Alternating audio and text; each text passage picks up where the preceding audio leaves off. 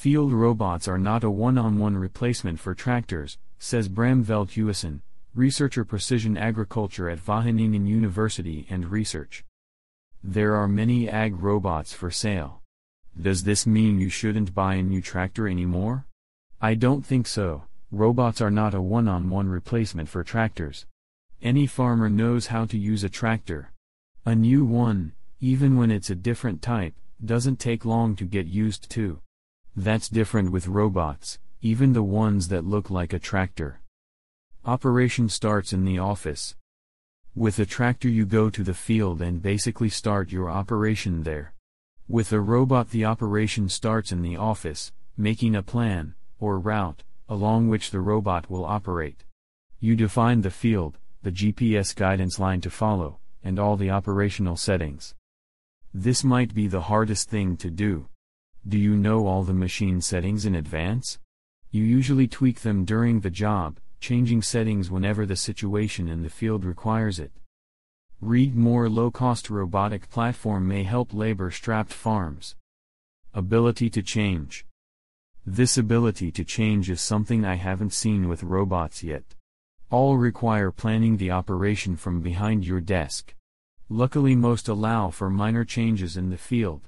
But, when it starts to drive, you think you can go home because the robot is autonomous, right? Then you realize that the robot lacks a system for checking the quality of its work. What do you do when you see something clogging up the blades? You stop and free up the machine.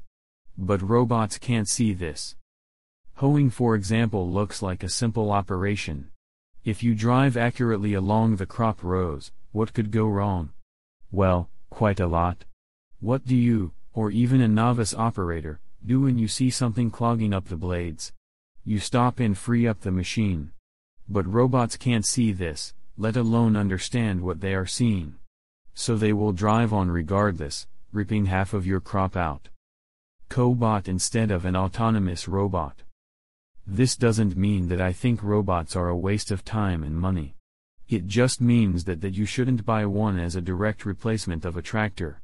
Before investing, you need to consider how you could best use it.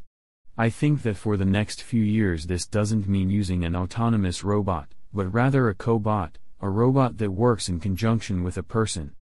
For example, a tractor driver does a tillage operation and a light robot does the seeding, no longer compacting the loose soil.